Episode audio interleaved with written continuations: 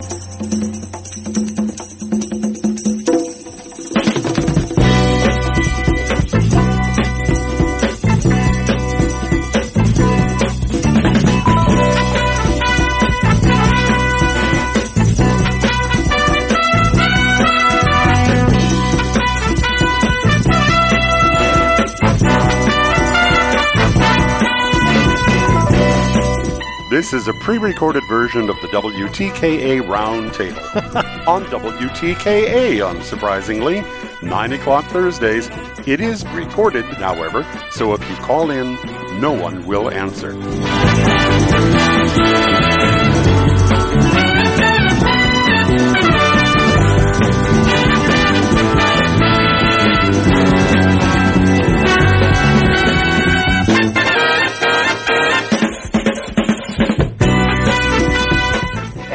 Folks, here on the Michigan Insider Sports Talk 1050 WTKA. Online at WTKA.com. Sam Webb, Mr. Ira Weintraub on the other side.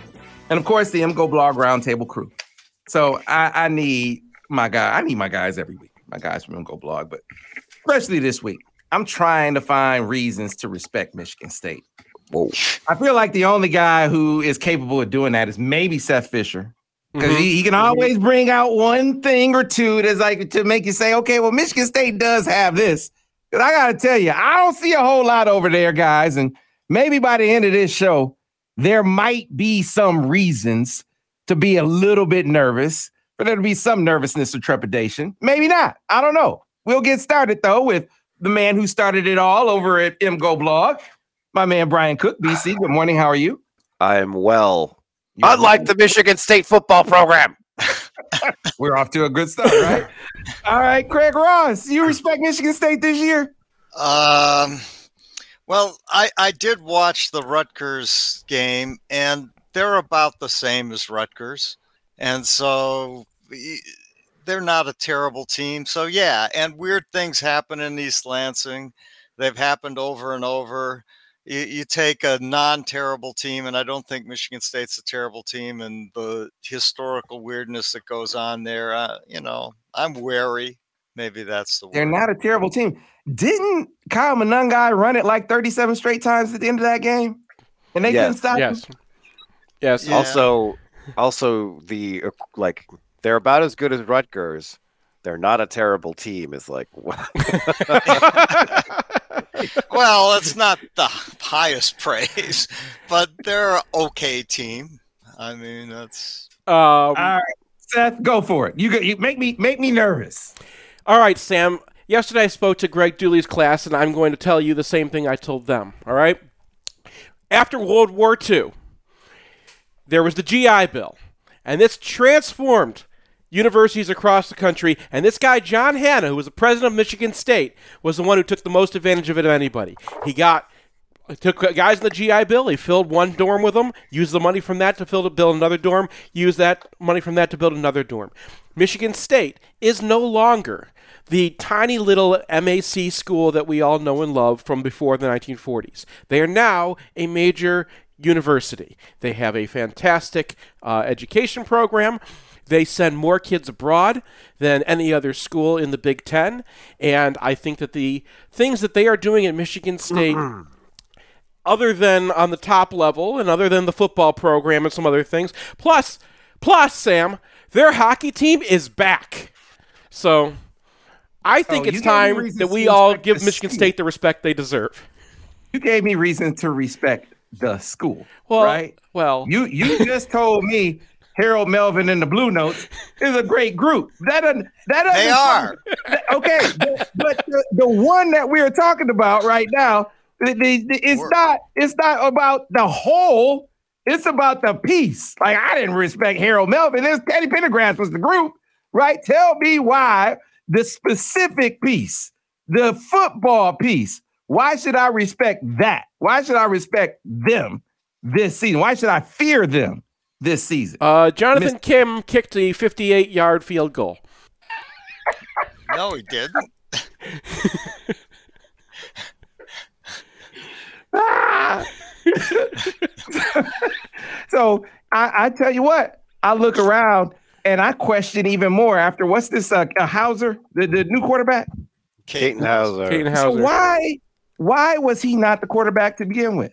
Because Why- he sucks. Why, but 'Cause is he he's- better than Noah Well, Kim? he's he's terrible on a down to down scenario, right? Like every single time Katin Houser throws the ball, it's not well. Every single time he's reading the defense, he doesn't do a good job of it. What he doesn't Okay, well, do I'm is throw further back-breaking interceptions like Noah Kim. Yes, So- he does. He just, it's just that Rutgers decided they were going to drop him. All right. All right, so how about this? Well, what about when they were saying that Noah Kim was going to be better than Payton Thorne? It's like, who was doing these evals up at Michigan State? Well, uh, nobody apparently. I mean, the funniest thing I may have seen on Twitter in about a year is there's this MSU honk on Twitter who got on Matt Charboneau's case because Charboneau, after the Michigan State spring game, said that if you thought Katin Houser was the best of the three quarterbacks, you're not a serious person. And this guy posted like 16 laughing emojis at Charboneau and Katin Houser threw for 4.9 yards an attempt.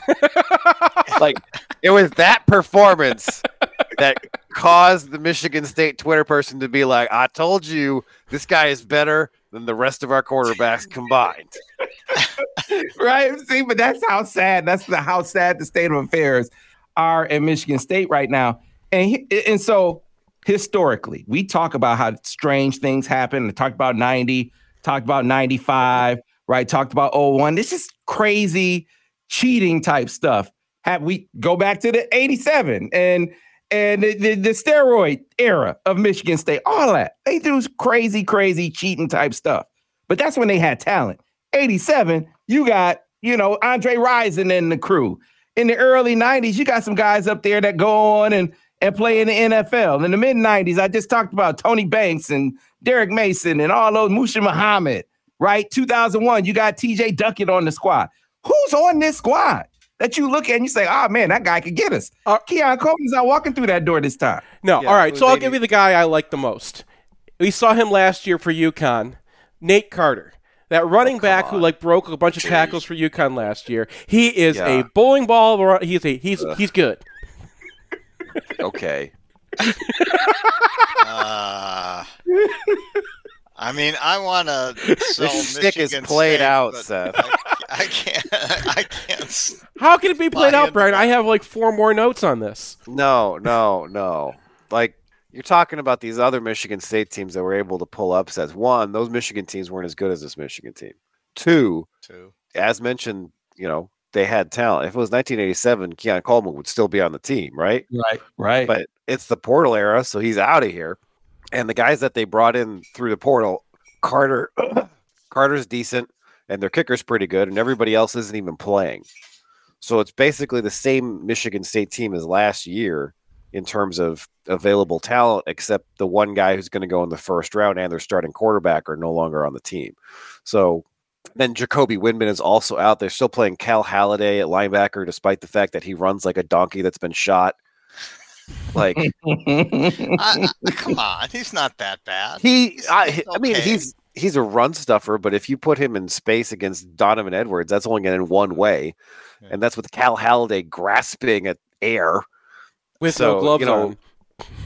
And on top of everything, like you look go back and you look at that Rutgers game and like, oh, that was a really fluky, Sparty no performance there at the end. But then you look at what happened in the first half, and Rutgers just threw a bunch of interceptions for no reason.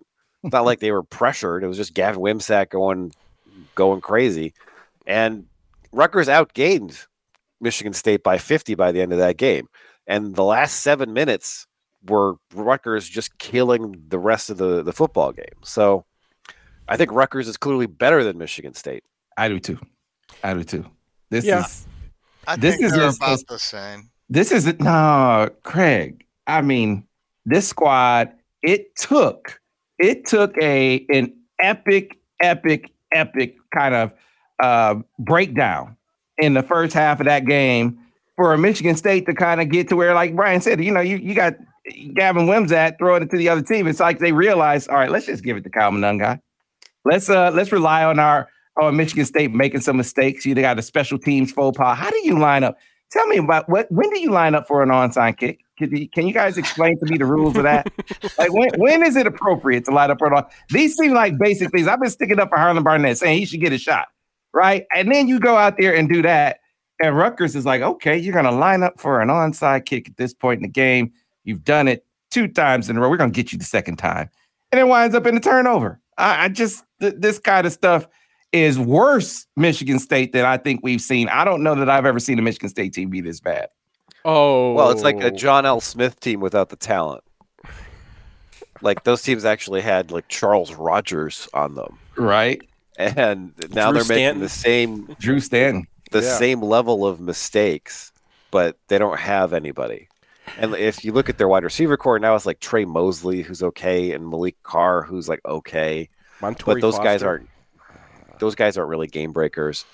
Um, and Yeah, I- I mean, there's a know- couple guys that I that I have a little more respect for now. Nick Samac and JD Duplain have been playing together for ages. They are much better than they were when we first started charting them, and like the starting offensive line is just is not. I I used to like call the entire offensive line garbage, and they're not. They're every single one of those guys is playable.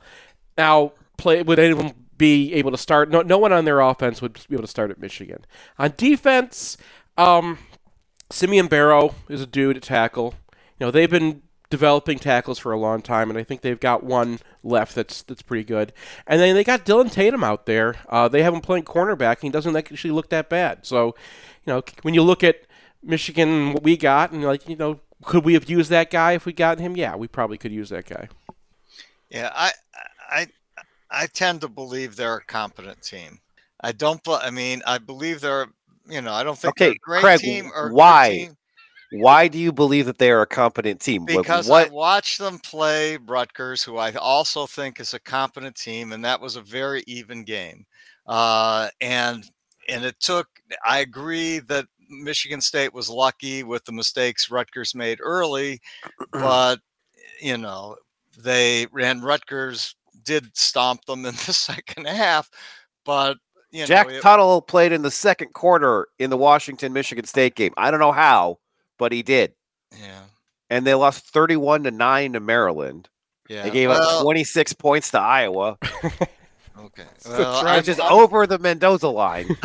what like what are we what are we doing here, Seth? Yeah, then Washington. What are we doing here, Chris? Washington has 700 yards in that game. 700 yards in of one offense game, Craig. in one game. Washington is, may be as good as anybody in the country. Washington Certainly may on be as good as Michigan.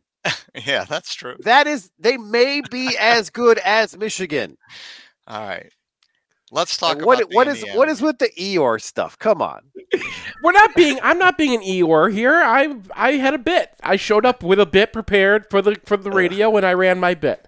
All right. Well, so so how about this? It would require a letdown of epic proportions by Michigan. So give me your takeaways from the Michigan Indiana victory. They won 52 to 7, but if we were were there was there anything yeah, both both things that you were encouraged by that you saw in that game? Was there anything that you were like, hey, they need to work on that? What about that, Brian?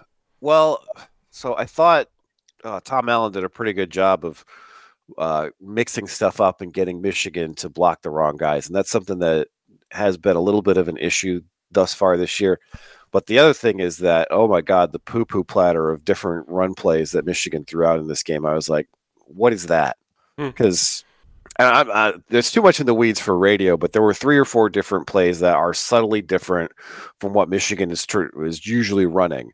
And they look exactly like duo, except it's they're pulling a guy, and it, it just I was I uh, struggling to come up with names for all these things because I don't know what's in the playbook, but uh, like so I'm trying to like communicate what these plays are, and I think that is encouraging because what we're going to see down the stretch is more and more of that where Michigan is throwing 18 different run plays at you in a game, and you're going to have to try to defend all of them.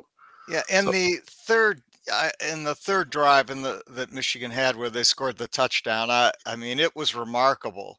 Uh, and I think Seth talked about this extensively this week on on on on your site. hmm I mean, with duo, as I get, you guys can correct me, but as I get it, uh, the theory is to have a linebacker responsible for two gaps, and then the and then the running back has to beat the linebacker, you know, who's got two gaps to cover.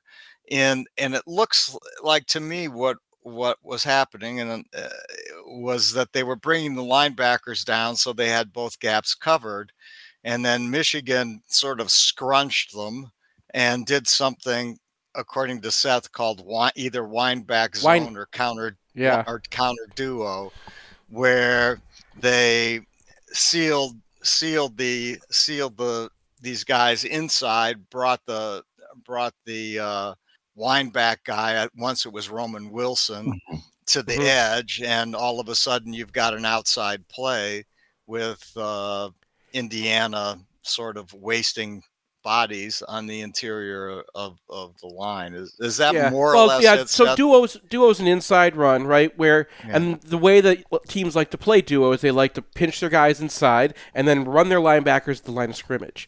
So Michigan lets them pinch their guys inside, run their linebackers at the line of scrimmage, and then just runs around them. And you have you Right. lead block and you kick out the edge and you run a power power to a gap outside of where the duo action is normally happening. So they're just wasting all their guys there, and then all they have to, now they have to turn around and chase you, right? And that's that's why that play works. It's there are counters to all the things that Michigan likes to run, and Michigan did very little, I think, in this game. Brian did the charting on it, but of the things that they actually like to run. I, I think I saw them run duo one time or twice or something. No, like- they they ran it a number of times. Yeah. Um, yeah, the the the simplified simplified uh, version, a- a Uh-huh. great description. Simplified version, uh, Craig is the running back is reading the mic on duo. right If the linebacker crashes, he's going to bounce it outside. If the linebacker tries to flow over the top, he's going to cut it up inside. But Michigan keeps coming up with different manifestations of duo. That's what I You're mean. talking about Yeah. the one where they had they had Roman coming across, leading up inside on a on a counter duo. They ran a, a duo bluff in this game that if JJ pulls it, if Yeah. JJ pull and it, you can see him on all 22, gotta be like, oh damn it, I should have pulled that. Because if he pulls it, he's still running with an escort up the field. That's gonna be a touchdown. I saw the Lions run that last year. Oh, or not, I saw the Bears run it against the Lions last year. They ran a duo bluff, and you know, Justin Fields comes around, he has an escort around, he runs for 60 yards. I don't know if JJ's gonna run for 60 yards, but it's there. And they- Michigan put that in the arsenal this week. They are ready for any anytime you think you're keying on their plays. And this is a great point that Brian just made. They got ways to knock you off their base stuff. I thought we seen every way to run a duo, and clearly we have not. Well, they ran down G in that series too, at least mm-hmm. twice. And then I also think they ran, I don't know what to call it, down T, where they pulled the tackle to the boundary and had had the tight That end blocked down. That was a crack sweep. That was a crack sweep. Okay. Yeah. okay. So you get the crack block from the tight end, and then you pull outside. That was uh-huh. something they ran last week, but it didn't work out. Uh-huh. And this week, I mean, if you've got everybody focused on the inside of your defense, as we've, we've talked about on this show for basically all year, talking about how Michigan is going to get to the perimeter, Yeah. and the outside zone didn't really seem to work out. yeah. and we saw like one kind of manifestation on it on a play I call dart, which is basically uh, outside zone on the backside, and then you pull the, the front side guard and block down. So it's kind of like you get a little bit of that outside zone action, but then you get to run a gap scheme on the front. It's weird, and I hadn't seen it before this season, but I saw it in this game. As mentioned, there was a legit down G. They didn't really run their dive at all in this game because people are keying on it. And so everything was really easy because as soon as you pulled a guy, it was like, okay, what's Max Bredeson versus a defensive back going to look Yeah. like? or two By of the way, them. Max, in one case, Max Bredeson was unbelievable in this game. I don't know has how been you awesome. scored him. He has been But- awesome. I mean, but he's just been great. Uh, Well, yeah. So he enough. he was third going into this game in Pro Football Focus's tight end run blocking, and now he's first. okay. And guess who number two is? Barner. Uh, Barner? Barner. AJ Barner. I don't know how Bredeson was ever not number one. He's been fantastic. I mean, Brett is. I mean, Barner's been just as good, and Barner's Yeah. getting more snaps. So, like, Bredeson's usually coming in for around 20 snaps, and Barner has been, I think, the guy with the most snaps among the wide receivers, tight ends in the last two weeks. So, so so Cade and all in a trade for Barner and Tuttle was probably a good trade. I think that was probably a win for Michigan because I, all, me too. all, all due respect to Erick All, Yeah, I, He I, was I a mean, good player. AJ Barner is the best blocking tight end I've charted, like period. And the thing is, he wasn't grading out very well at Indiana last year, and I just feel like the scout there for Michigan was incredible because he didn't play against us. So you're Mhm. picking up a guy who, you know, the popular imagination doesn't think a whole lot of, and you didn't get a personal experience with him, and still he's he's just crushing it. So I think uh, there was a Pro Football Focus guy who posted. Um, there was a tweet where he was listing the widest teams in the nation and the the least wide teams in the nation, and Michigan is the least wide team in America. And this is You is mean this, it, wait? You need to define that. Wide what- is like like how all where where where all your people are on the line. Yeah, So if okay. you are putting four wide receivers outside the hashes, that's wide. If you're running three tight ends out there, that's not very wide. Right. Okay. And so for Michigan to be the number one least wide team in the country when there are still like service academies out there really I think speaks to the depth of this tight end core and how much they like him. And then AJ Barner, he gets a stop and go that gets called. The cornerback plays it well. And so JJ is just like, all right, we're gonna make this a back shoulder, and he brings it in like he's Randy Moss. I, I mean, that's probably exaggerating it, but this guy is, I mean, he's an NFL player, obviously. He's obviously an NFL player.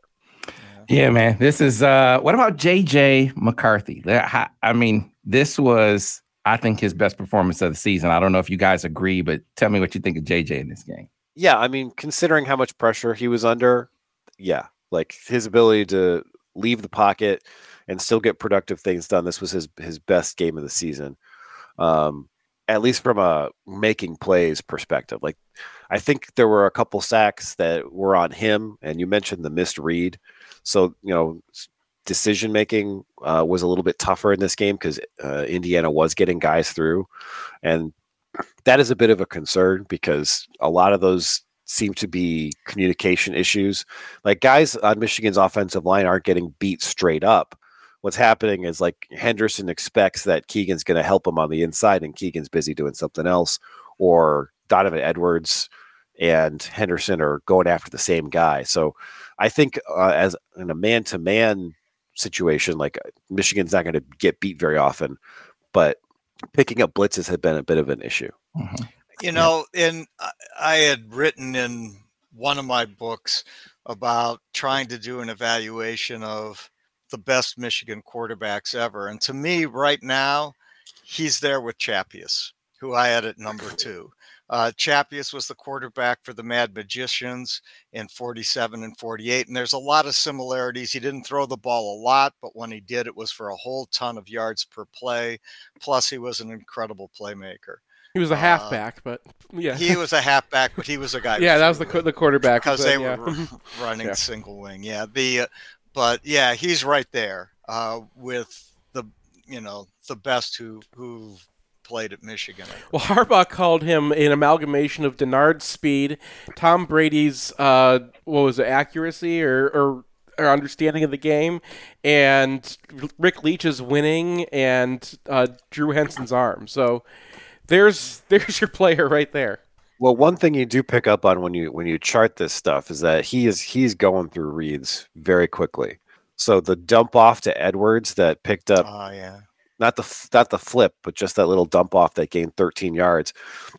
Uh, Indiana drops a defensive end right into his first read, and it's like, all right. And then the the middle linebacker bails in a Tampa two and goes to cover a post from Roman Wilson, and he gets through that read, he gets through that read, and it's like, all right, just flick it to Edwards. And the speed with which he got through that allows Edwards to run after the catch. And then on the Edwards flick, his first read is again uh, a tight end where there's a defensive end that's dropped out, and he's got a blindside pressure coming, and it looks to me like he sees the defensive end drop out, and he's like, "Uh oh, Like he knows that when that defensive end drops out, that someone's coming to his backside, and he gets his head around. I think he gets a little peripheral vision of, of the of the blitzer, and he's able to dodge that, get out of the pocket, and then get some Mahomes stuff going to Edwards. And I was just like, it was like Spidey sense. So he's he's really seeing the game at a very advanced level, and his mistakes are unusual. And because we do what we do, what we often focus on is why a play didn't work. And I think that kind of shades our coverage. And, and but in reality, JJ McCarthy is making decisions better than probably anyone I've ever charted. Yeah, man. He's uh I agree. I agree. I don't know how your other charts have gone, but this was a game where he made so much right. The the play, the flip to Donovan, that was a miss blitz pickup, man. And he steps underneath the blitzer and gets the ball. To, I mean, you know, hey, Donovan was like, okay, I'll fix it. Just just get it to me. Yeah. and he flips it to him, right? And then, you know, you got the the uh the the bust by Ladarius on. I said they were they were running some good stuff. I mean, give them some credit. And a guy comes free and he makes that right. Right. He I think about the the stutter and go with Barner. Barner is matched up with the corner. I think they they like the matchup. They ran stutter and goes on both sides with with their guys, and Barner doesn't get free. He just back shoulders him. I mean, we saw stuff like that all game long, whether it was with his legs or with his ball placement.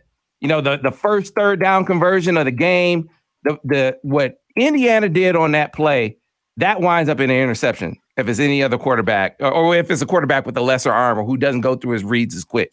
Because they they did some tricky stuff on that play, on Yeah, that, that coverage. Mhm. And the, the the safety still almost got back to to get a hand on the ball, but JJ processed it so quickly and rifled it in there with such velocity that he couldn't get a hand on the football. He was doing that all day long. I have a question about the first sack. Indiana brings six. I think they bring the mic. The mic gets picked up, but the outside rusher does not. I mean, is that JJ's high. responsibility? That one was. Mhm. Yeah, okay. Yeah, So- I mean, to me, that's that's he was in so fast. And usually what you want to do is you want to leave the outside guy. Yeah, But- okay. The the linebacker is coming from a little bit of depth, and I thought like in an ideal world they would have let him go and then given JJ Yeah, enough time to get my thought too. get to that drag, but you know, you don't live in an ideal world all the time. So Yeah, Harbaugh, you know, Jim said after the game, look, you know, sometimes you you look at the other side and say they had a better call th- than we did. I mean, you're he's not gonna make every right decision, right? They're gonna be he he misses a pull, he doesn't go hot on the play. I mean, that's gonna happen. And give Indiana credit for some some good scheming. They got him. They brought more than Michigan had to block, and he was, you know, there there was not uh, a hot. He didn't go hot on that play. Yeah. Happens, And right? Indiana also had a. Uh, you got to give credit to. They had a player out there in in Casey. Aaron, he was. Yeah, Casey. There was the one play where you know. Yeah. You've seen JJ dust linebackers when he gets when he gets them where he wants them, right? He they, he's dusted those guys before and runs away from them, and he actually has time to run downfield or make a play or something. And Casey is on him so fast, JJ doesn't even see him. He f- ends up fumbling the ball because he gets there so quickly. And I watched that play a bunch of times last week, and I was like, "That's," or last weekend, and I was like, "That's that's just a great linebacker play." He should think transfer portal. Yeah, You're right. You're right. Hey man, you play these teams just like Michigan State. You're scouting. Yeah. Uh, Those guys aren't gonna stick around for that. Like, so who do you want? Who do you want from Indiana? Right? Who do you want from from Minnesota? Darius Taylor didn't play, but that wouldn't be opposed to him coming home, right? I don't want Darius Taylor anymore Why don't you want Darius Taylor anymore? We're, we're because fine Kalel because Kalel Mullings and Ben Hall are going to be the best running backs in America next year. Mm-hmm. So I, I, I pass. I, I'm with you on that. Imagine we almost No. got Braylon Allen. Imagine that back. Nah, nah, nah. Nah, let get let that guy play at Minnesota, and Yeah. he'll do hilarious things at Michigan State next year. Let's go. All right, we got to get to a break, guys. We'll come back on the other side. Uh, get your your final thoughts on Michigan, Michigan State as far as the score, not who's going, but the score. And then, how you feel about this Ohio, this Penn State Ohio State game? I was uh, feeling pretty good about Penn State heading into the season. And that feeling is kind of dwindled as we've gotten closer to this game. I'll get you guys' take on it. On the other side here, MGO Blog Roundtable and Michigan Insider on Sports Talk 1050 WTK, the ticket. Clear on the Uh, radio. I mean, Hall had like that four yard run from the Yeah. 10 that I was just like, hot damn. I was He's, worried. uh, I was worried, man, because I like I know you're like we're so in the bag for Kalel Mullings, and I was just like, man, that that that was really good. yeah, I mean, like, I, I think both those guys are they're huge and they have great feet. So, yeah, it's gonna be it's gonna be interesting. Mhm. I like the fr- I like both Yeah, we- freshmen coming in too. I I- I really like the Hawaiian kid, or I assume he's Hawaiian. Yeah, I mean, you, you can't. I, I know you tell me he's too small, but I'm not buying. Well. I'm just I'm just saying, like, like, I don't think you can pass those guys very easily. Like, you can have a. oh no, I know, but it'll it'll take. I mean, C- Cabana to me is more of a Donovan Edwards Yeah, kind of jack of all trades type. So agree. I think you can find roles for those guys on the team. But you think Jim Harbaugh is going to look at Toby Gerhardt's two and three and be like, pass? I don't think so. Yeah, Kalel Kalel has definitely um, changed the the outlook as far as the the guys, the hierarchy of guys on the roster. I mean, he can be a feature guy. Mhm. They, they Oh, yeah. believe he can be a feature guy. So, uh, good spot, good spot to be in, right? To but you never can have enough in these this day and age. Um, you know, especially as much as Michigan runs football and injuries and guys being unhappy and ready to ready to go someplace else. yeah, but I think I think if you've got guys who you believe in, I don't want to disrupt that room. Like Darius Taylor, I, he's a good running back. I don't think he's better than Michigan's guys, and I think like loyalty helps your culture. Mhm. So Yeah, you don't. I mean, there's no reason to go portaling for right now, even if the guy Not you know, running calling back. at you, calling you. Yeah, Maybe I mean, they're- linebacker. there. I think we're gonna look back at this running back room and be like, oh my god, can you believe these guys all played with each other? Like when their NFL careers are out there and everything, like that is where this is gonna be like a list that people are gonna talk about. like the Charbonnet Haskins Yeah. Corum room. Yeah, Zach Charbonnet had to transfer because he wasn't going to get playing time. that's that's. I mean, that's what's gonna end up happening here, right? One of these guys is gonna be a superstar somewhere else because there's gonna be too many guys. I mean, what if Well- Edwards comes back because you know he hasn't put enough on the for the NFL this year? he he has already. Yeah. I, I, I don't think Edwards is likely to come back. Just my guess, because the, the NFL is going to see him as exactly what they want. that his his his stock is gonna is taking such a hit right now. I don't think he'll have a choice. You think he will come back? I don't think he'll have a choice. I think he I think he wants to go, obviously, Mhm. uh, but does it make business sense to, to to go on the heels of unless he explodes against Well, Penn State? and Ohio State? also, I mean, this year we have Blake Corum, we have JJ. Next year, I mean, there's a lot. He could be the superstar of the team. Like a, a comeback is going to be lucrative, where it would not be in the past. I mean, Um, is Donovan is Donovan Edwards going to start next year if he comes back? I think he would. I don't. I think he Uh, would. I, I, think he don't would, and I think they they could. You could call it whoever the, the starter. It's not. He's not going to get Blake Corum's level of usage. he doesn't have to, right? Like you can have mean- him be twenty carries a game and four catches a game, and that's your Donovan Edwards. I mean, I guess the one disappointing thing about the offensive approach this year is we really haven't seen Edwards used as a Percy Harvin type guy very much. Like they've just been using him as a traditional running back for the most part, and I just feel that's not using a big part of his skill set. Like, have they thrown a wheel route to him this year? No. Yeah. Have they split him out and try to get him one on one with a linebacker? Not really. Well, here's well, here's So my point though. They have split him out, I mean, they they put him in the slot, but that's Yeah. not see, quite and the they've same. and they've had him run wheels. It's just see, he's I, taken I out a think lot of- I don't think I, I don't I think don't I've think seen he's going to be back because I think the NFL they're will see what they've got with him. Coming back on radio in what they want. five, four, three.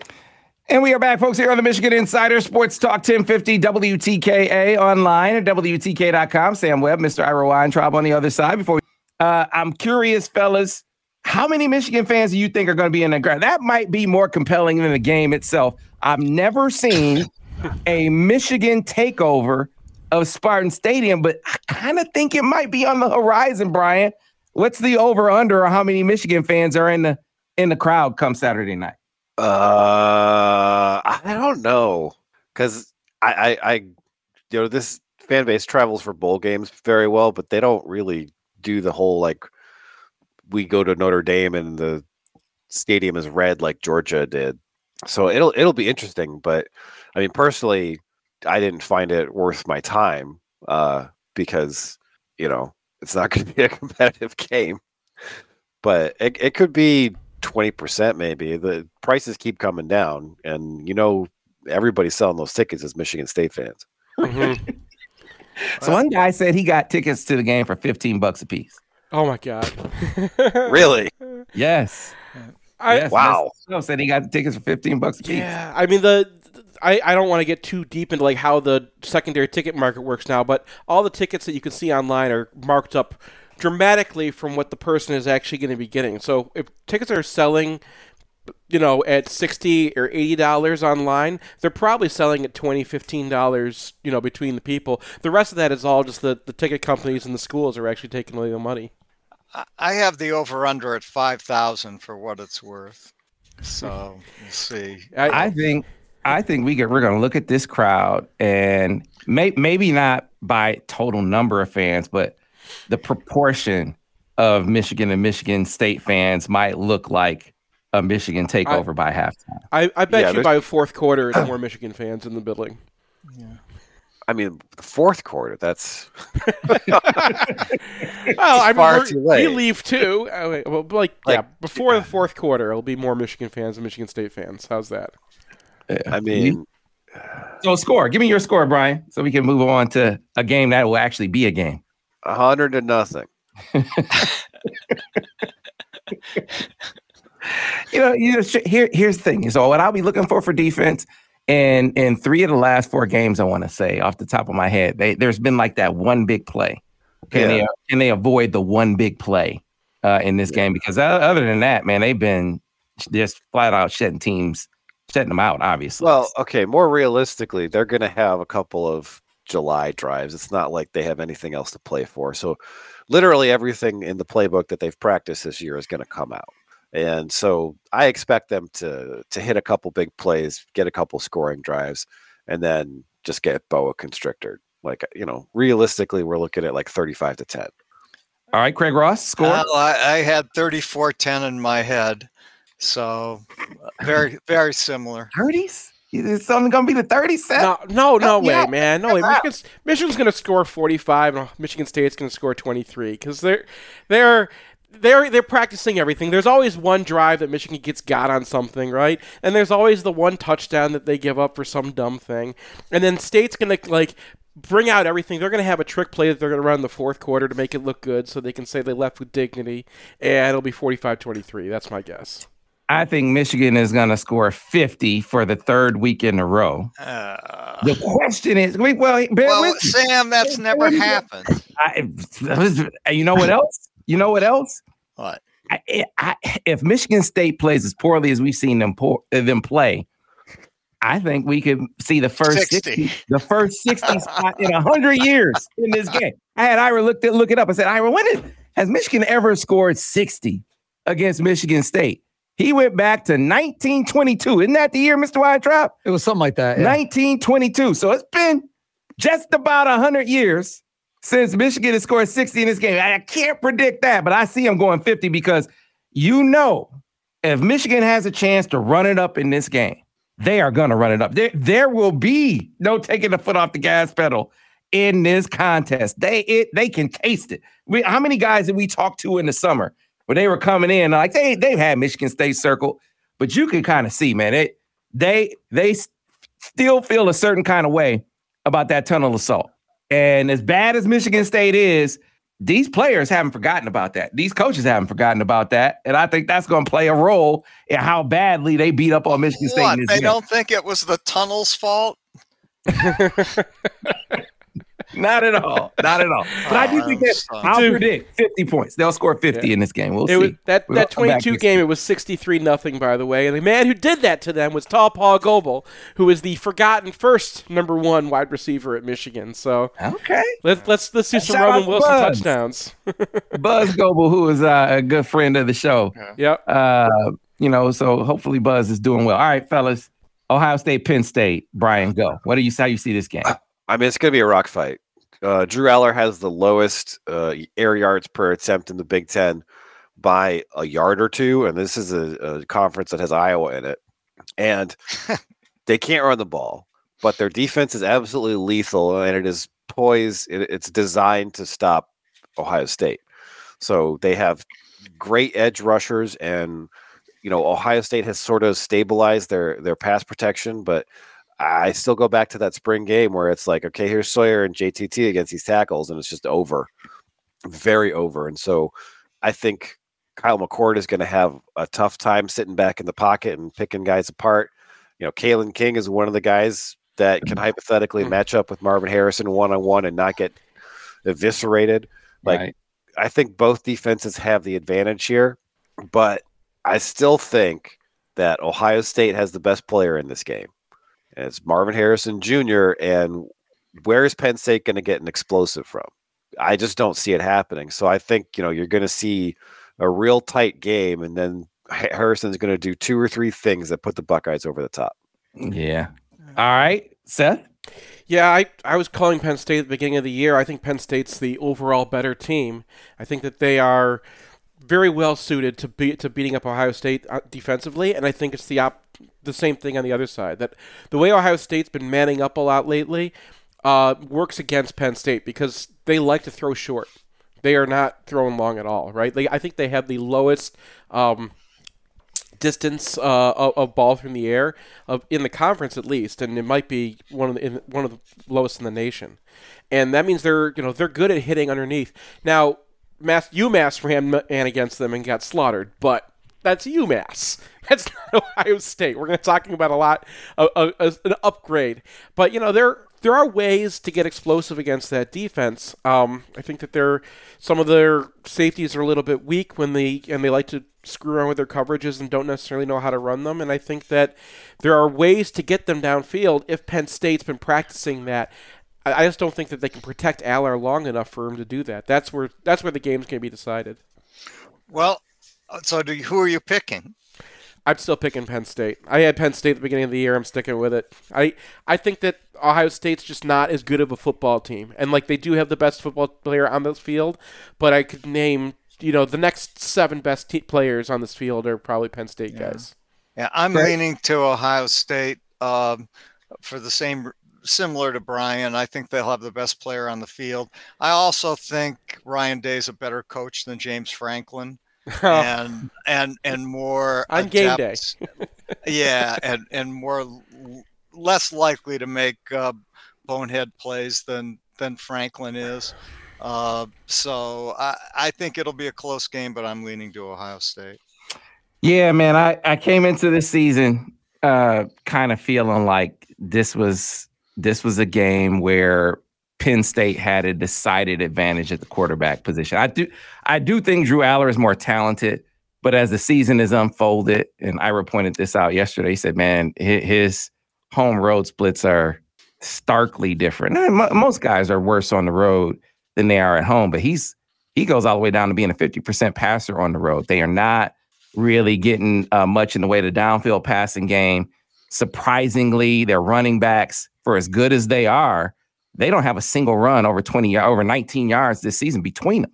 Uh, that's shocking to me. Maybe that's a indicative of just how much they've uh, been a str- on the struggle on the struggle uh, have issues on the offensive line. And then there's James Franklin.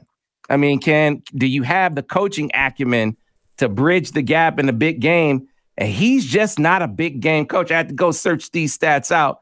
Three and 12 uh, against top 10 opponents since the 2016 season. None of those wins have come on the road. He's two and five when both teams are in the top 10. Uh, those two wins were Wisconsin and Utah in, in the Rose Bowl. I mean, you look at the, his best chance in Columbus was 2017. He had two 18 point leads in that game. Mm-hmm. He had an 11 point lead in the final six minutes and lost. he is just not a big game coach. And as much as I want to see them in this battle of of of turds, right? As much as I want to see them coming out being the best smelling turd, them being Penn State, I can I just I can't find the confidence in me to do so because they do have Marvin Harrison Jr. on the other side and they are at home. Yeah, I mean, Sam, who'd they play on the road? Who'd they play at home? Right? Like they, they Indiana's got a, you know, it, it, their defense is at least funky, right? They played Indiana way. They played Notre Dame on the road. They're tough, and then Purdue. And I don't really want to count Purdue because they manned up against Marvin Harrison, and that was the game. But like I they think played uh, the home road splits were Drew Allar's. Drew Allar's. Drew Allar's. Oh, okay. I thought you were talking about McCord. No. I don't know. no. Like my thing about McCord though, where I where I fall into Penn State here is I think McCord's going to throw some picks. I think that like he is not seeing the ball well. That when I, that's what I wanted to get to about uh, about Purdue is that like that was easy for him. He knew exactly where the guys were going to be. They ran the same coverage every play. You know, Ryan Walters is going to build a team there, but he does not have the horses to run man against Marvin Harrison right now. It was too easy, right? And and they all he had to do was like, hey, Cade Stover's matched on a guy who can't cover him. Marvin Harrison's matched on a guy who can't cover him. Easy. That's an easy read. Uh, he's not seeing the ball well when you throw difficult things at him. I think Penn State's going to throw a lot of looks at him. I think that's really going to mess him up. And this team loves to pick the ball off. They, I, I don't know where they stand in, in interceptions, but I watch their games they look dangerous. I got to go to Brian brought up Kalen King. This is a money game for him. I, I felt like I felt like Benjamin Morrison in that Notre Dame game really established himself as like a dude, right? We know Kalen King is a dude, but you you go out and ball out against Marvin Harrison. I mean, you shoot up draft boards. You shoot way up draft boards if you can go out there and do that. And that's a game changing thing in this contest because that's their offense Mhm. right? They it's not like they they run the football great either. They say they're going to get TreVeyon Henderson back in this contest, but really their offense is throw it up to Marvin Harrison. If you can slow that down, right?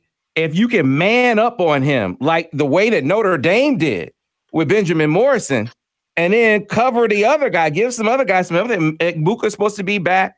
Now you got something, right?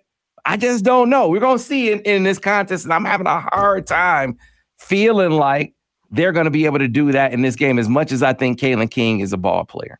Well, I mean, the thing about Penn State is that you know Chop Robinson isn't a great run defender. Their defensive tackles are kind of the most mid part of their defense. But Ohio State is supremely unprepared to take advantage of that stuff, right? Like Michigan is going to throw a bunch of tight ends out there and ask these crazy athletes to actually stand up to the heat. But Ohio State, I mean, if they get Henderson back, is he going to be 100%? Is Miyan Williams going to play? Is Chip Trayanum going to play? Are they going to have to use Dallas Hayden again? Like, even if they were fully healthy, I don't think that they're particularly good at running the ball. And then, like, even if they do hit Marvin Harrison deep for a chunk, like their short yardage run offense is pathetic. Pathetic. So I still think Ohio State is going to win because I think Marvin Harrison is going to hit get some touchdowns. But if you get them down in the red zone, like they're going to have issues, especially if you put 11 guys on the field. Yeah. yeah. All right. So uh, you got Penn State, uh, Craig. Oh, no, you got Ohio State, Craig. And Brian, you said Ohio State as well. Yeah, I got Ohio State. And then you got Penn State, Seth. We are. Okay. we shall see. Mm, I'm still, I, I'm not supposed to give my pick until, Saturday. Okay. yeah. Anyway, so I'm Well, kind that of, game you can give before for the Penn State Ohio State game. We're gonna be on the air after the game is over. yeah, I'm kind of leaning, We give it tomorrow morning. Hate where I'm leaning with this. Uh, well, uh, now, now we know where you're leading. Fellas, I appreciate you every single week. Always a ton of fun. Be sure to check them out over over at MGoBlog where they get it done every single week. You can find them here on the Michigan Insider every single Thursday in the nine o'clock hour. See you tomorrow here on the Michigan Insider on Sports Talk 1050 WTK, the ticket, the official voice of University of Michigan Sports Ann Arbor, a Cumulus station.